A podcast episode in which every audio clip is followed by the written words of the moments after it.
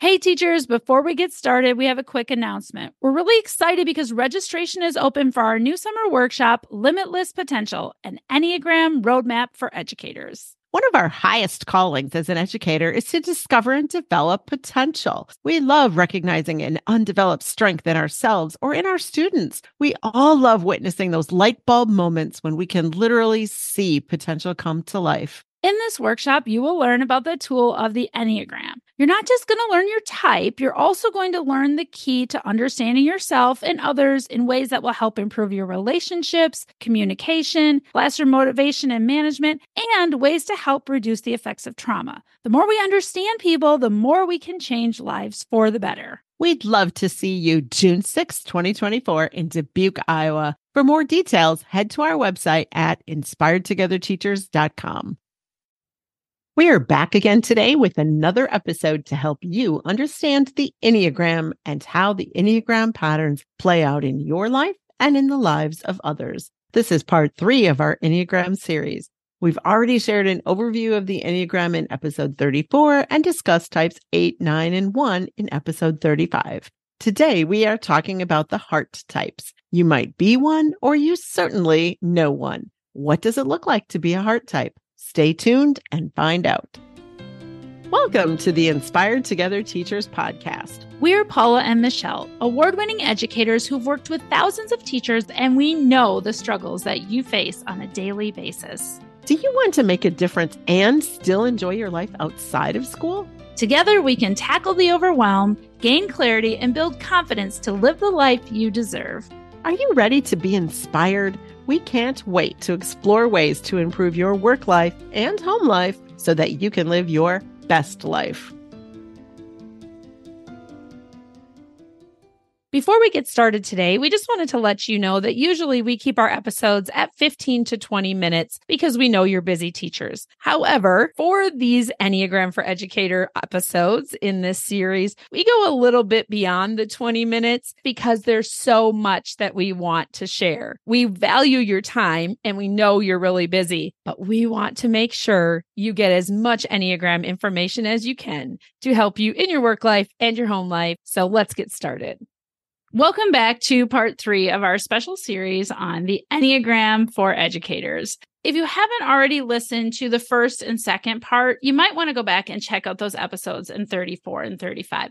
In 34, we just really talked about what the Enneagram is. 35, we talked about the instinctive types, the gut types. Today, I'm so excited because we're going to be talking about the heart types, and I happen to be a heart type, so I'm excited about this one. We love talking about the Enneagram, no matter what type we're talking about. We love to teach it. We both got certified to teach it because we see all of the Enneagram uses in our lives. This has been life-changing for us, so we hope that this series is life-changing for you too.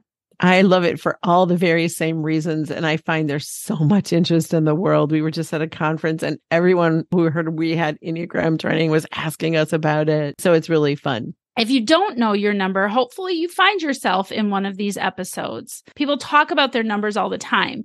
Numbers great to know, but it's the behaviors, the thought patterns that go with the number that will be very useful to you.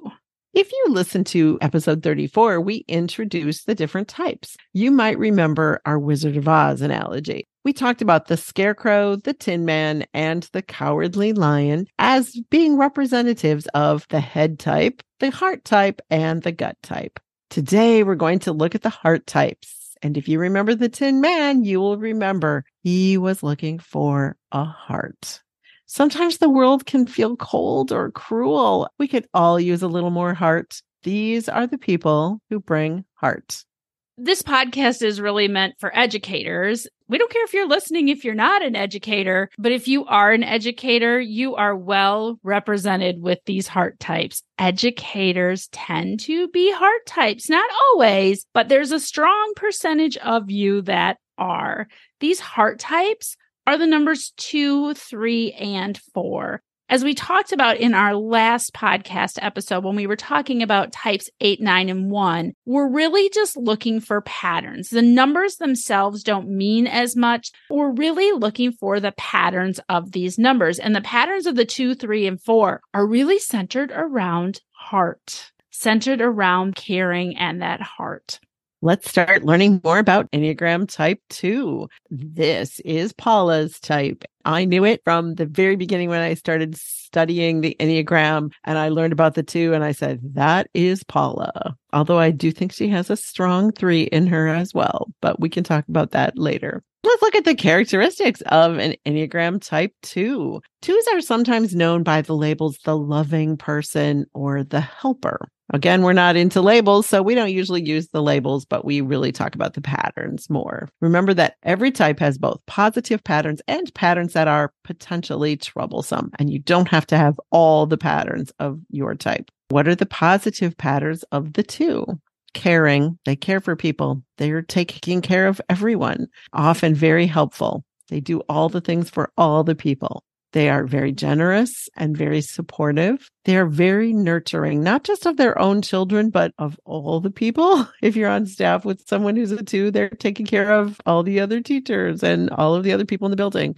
2s can be really self-sacrificing, and that can be good and bad. It's good because they're giving a lot of energy out, but then the negative part about that is sometimes they're not giving it to themselves. We'll talk about that in a second. 2s can often be really empathetic as well. They really feel for other people. And as a 2 myself, I will tell you, I feel deeply. I empathize deeply with other people.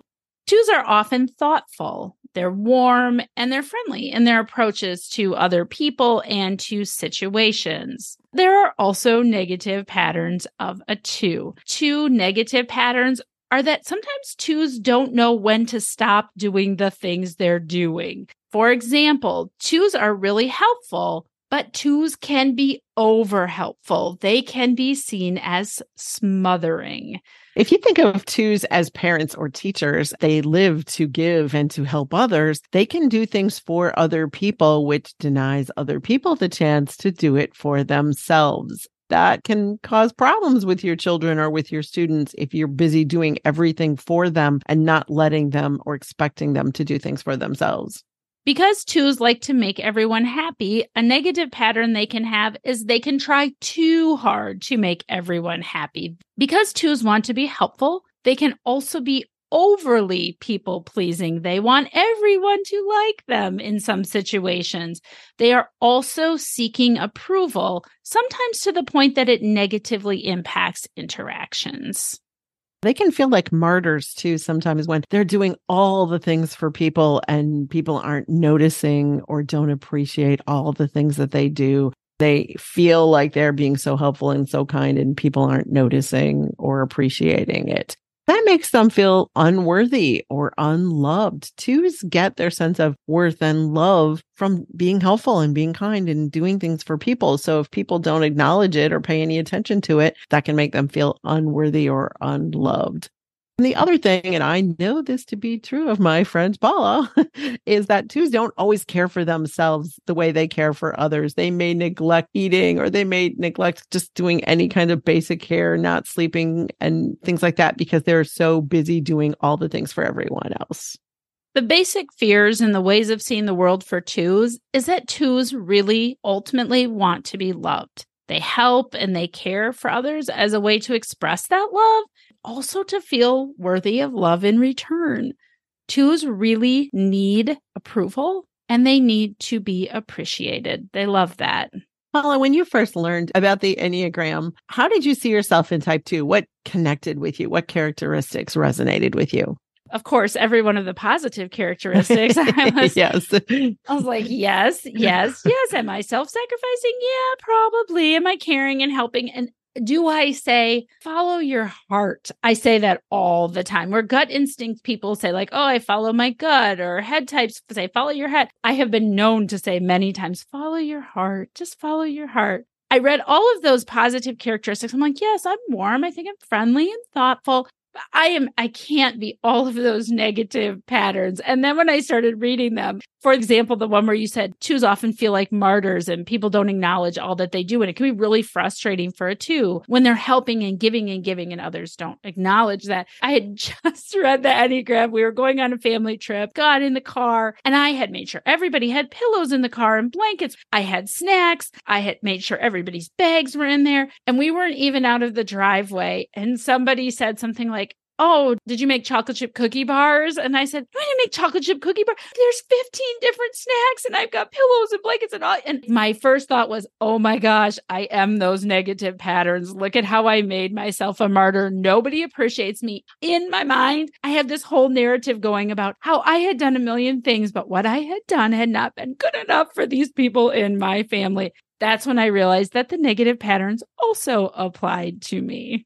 I don't see that in you, but I do see sometimes how you don't care for yourselves. And I'm going to share something that right now, as we are recording this, Paula is sick. She should be sleeping and taking a nap. She is working. And that is what I see from her. That tells me sometimes she's too busy doing all the things for everyone and isn't taking care of herself. But in defense of my two personality, I have to tell you, I'm so excited to bring this Enneagram stuff to the world. You couldn't keep me in bed today if you tried, because I care so much about this. This totally has the potential to change the way teachers interact with students. 100%. I believe that. And I think you notice it in students too. You know, as a teacher, who your helpers are, who are the kind ones who are helping other people, bringing that caringness into your classroom. As a teacher, my recommendation is to just recognize them, see it, acknowledge it, thank them, and let them have those opportunities because it feels good for them to do that. Twos bring love, kindness, and caring into a world that very much needs their heart-centered touch. It can be really easy to take everything they do for granted or even to take advantage of them and let them do all the things. So find the twos in your life and let them know that they are appreciated. Seems like a great time to move on to the characteristics of Enneagram Type 3. This is another one of the heart-centered types. The Enneagram Type 3 are often known as the effective person or the achiever. Of all of the types, you know a 3 because they know how to get things done. The positive patterns of someone who is a Type 3, and this may sound familiar to you because it's yourself or someone you work with, is that people who are Type 3 are ambitious and self-assured. These are the people in the room who are motivated, and they know how to motivate other people. Look around a room. Who is the productive and efficient member? Odds are good that that person is a Type 3. Threes are definitely capable and get all the things done. They're also very savvy. They can read a room. Again, that connected to the heart and know who needs what and how they can motivate each person. They're very sociable and very relational. That also is very much connected to that heart type. And they can be really energetic and really hardworking. There are many types of the Enneagram that can be really hardworking, but threes thrive on hardworking, kind of like the border collies of the Enneagram, if you know the border collie type. The challenging patterns of a 3 is that, again, like we just said, the 2s, they take all of these positive characteristics and sometimes go a little too far. A challenging pattern of a 3 can be that they overwork themselves. In fact, they may overwork themselves to exhaustion. They are competitive. They want to do it. They want to do it right. And they want to get it done. And sometimes that can be at the point of overwork or exhaustion, if that's what it takes. They can be addicted to the tasks and the things they need to accomplish. They may be working late into the night. They may be working on weekends. If you're on a team with them, a 3 can sometimes be difficult because they want to keep going until it is done and done right. There is a competitive nature sometimes to a 3 that, if you are not a 3, can be difficult to work with. There's also that competitive nature around 3s with image and being image conscious. That can be fine, but it also can be overdone. Many times threes are very sensitive about their image. They want to protect that confidence and that accomplished persona. So they will have the latest trendy, fashionable clothes, the tech toys, the cars, expensive and showy things. They want you to see that part of them. I have a friend who's a three and she has all the great qualities of threes. I always feel a little less than sometimes because she has the latest clothes. And when the new iPad comes out, she has it. She drives a little red convertible. She has all the things and is very well making sure everyone sees her with them. That can help them disconnect with their feelings because sometimes then they're all about the image and not so much about the feelings. So again, these are the challenging patterns. They have that drive to produce and achieve, but they also want people to see them doing it. Deep down inside, that comes from this feeling worthy of love. If I produce enough, people will love me. The basic fears and the way of seeing the world for threes is that they want to achieve so that they can distinguish themselves. They want to be seen as successful. They want to be admired. That's how they feel the love. They love to impress others and they feel valuable and lovable when they do achieve. Threes are achievers, and achieving helps them to find their self-worth.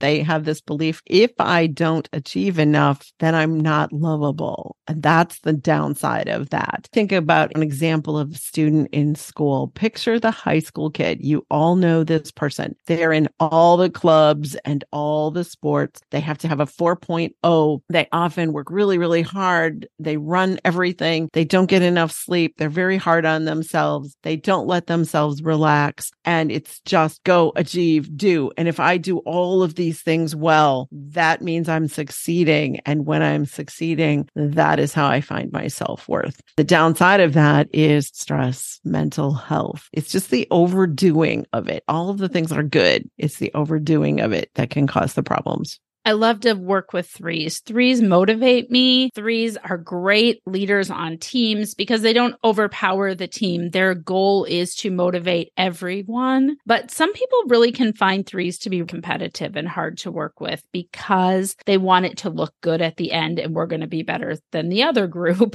So if you work with a three or live with a three, that may sound familiar to you. I can feel sometimes incompetent next to a three because like, oh, I can't keep up with the pace of achievement of a three. And I have a different style. It can make me feel that way sometimes. But yes, I'm also very envious of threes sometimes too.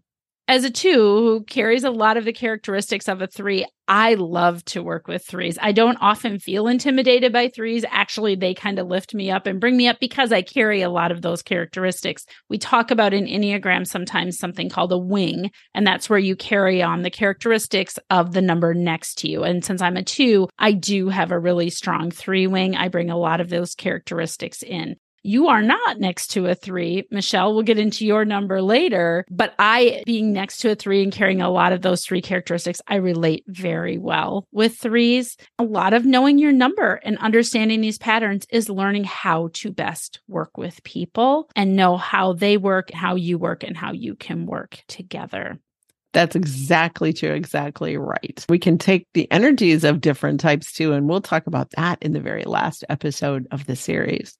Let's go ahead and start talking about the characteristics of Enneagram Type 4. Type 4 is known as the original person or the individualist. I happen to think that 4s are maybe the most misunderstood type of the Enneagram. They're sometimes easy to pick out, but can be difficult to understand. Let's take a look at some of the patterns of the 4. They tend to be very creative. They love beauty. They love to see it, to create it, to bring it into their spaces, to feel it, to smell it. My daughter is a four, and it's not only pretty and beautiful and creative, but it smells good in her house.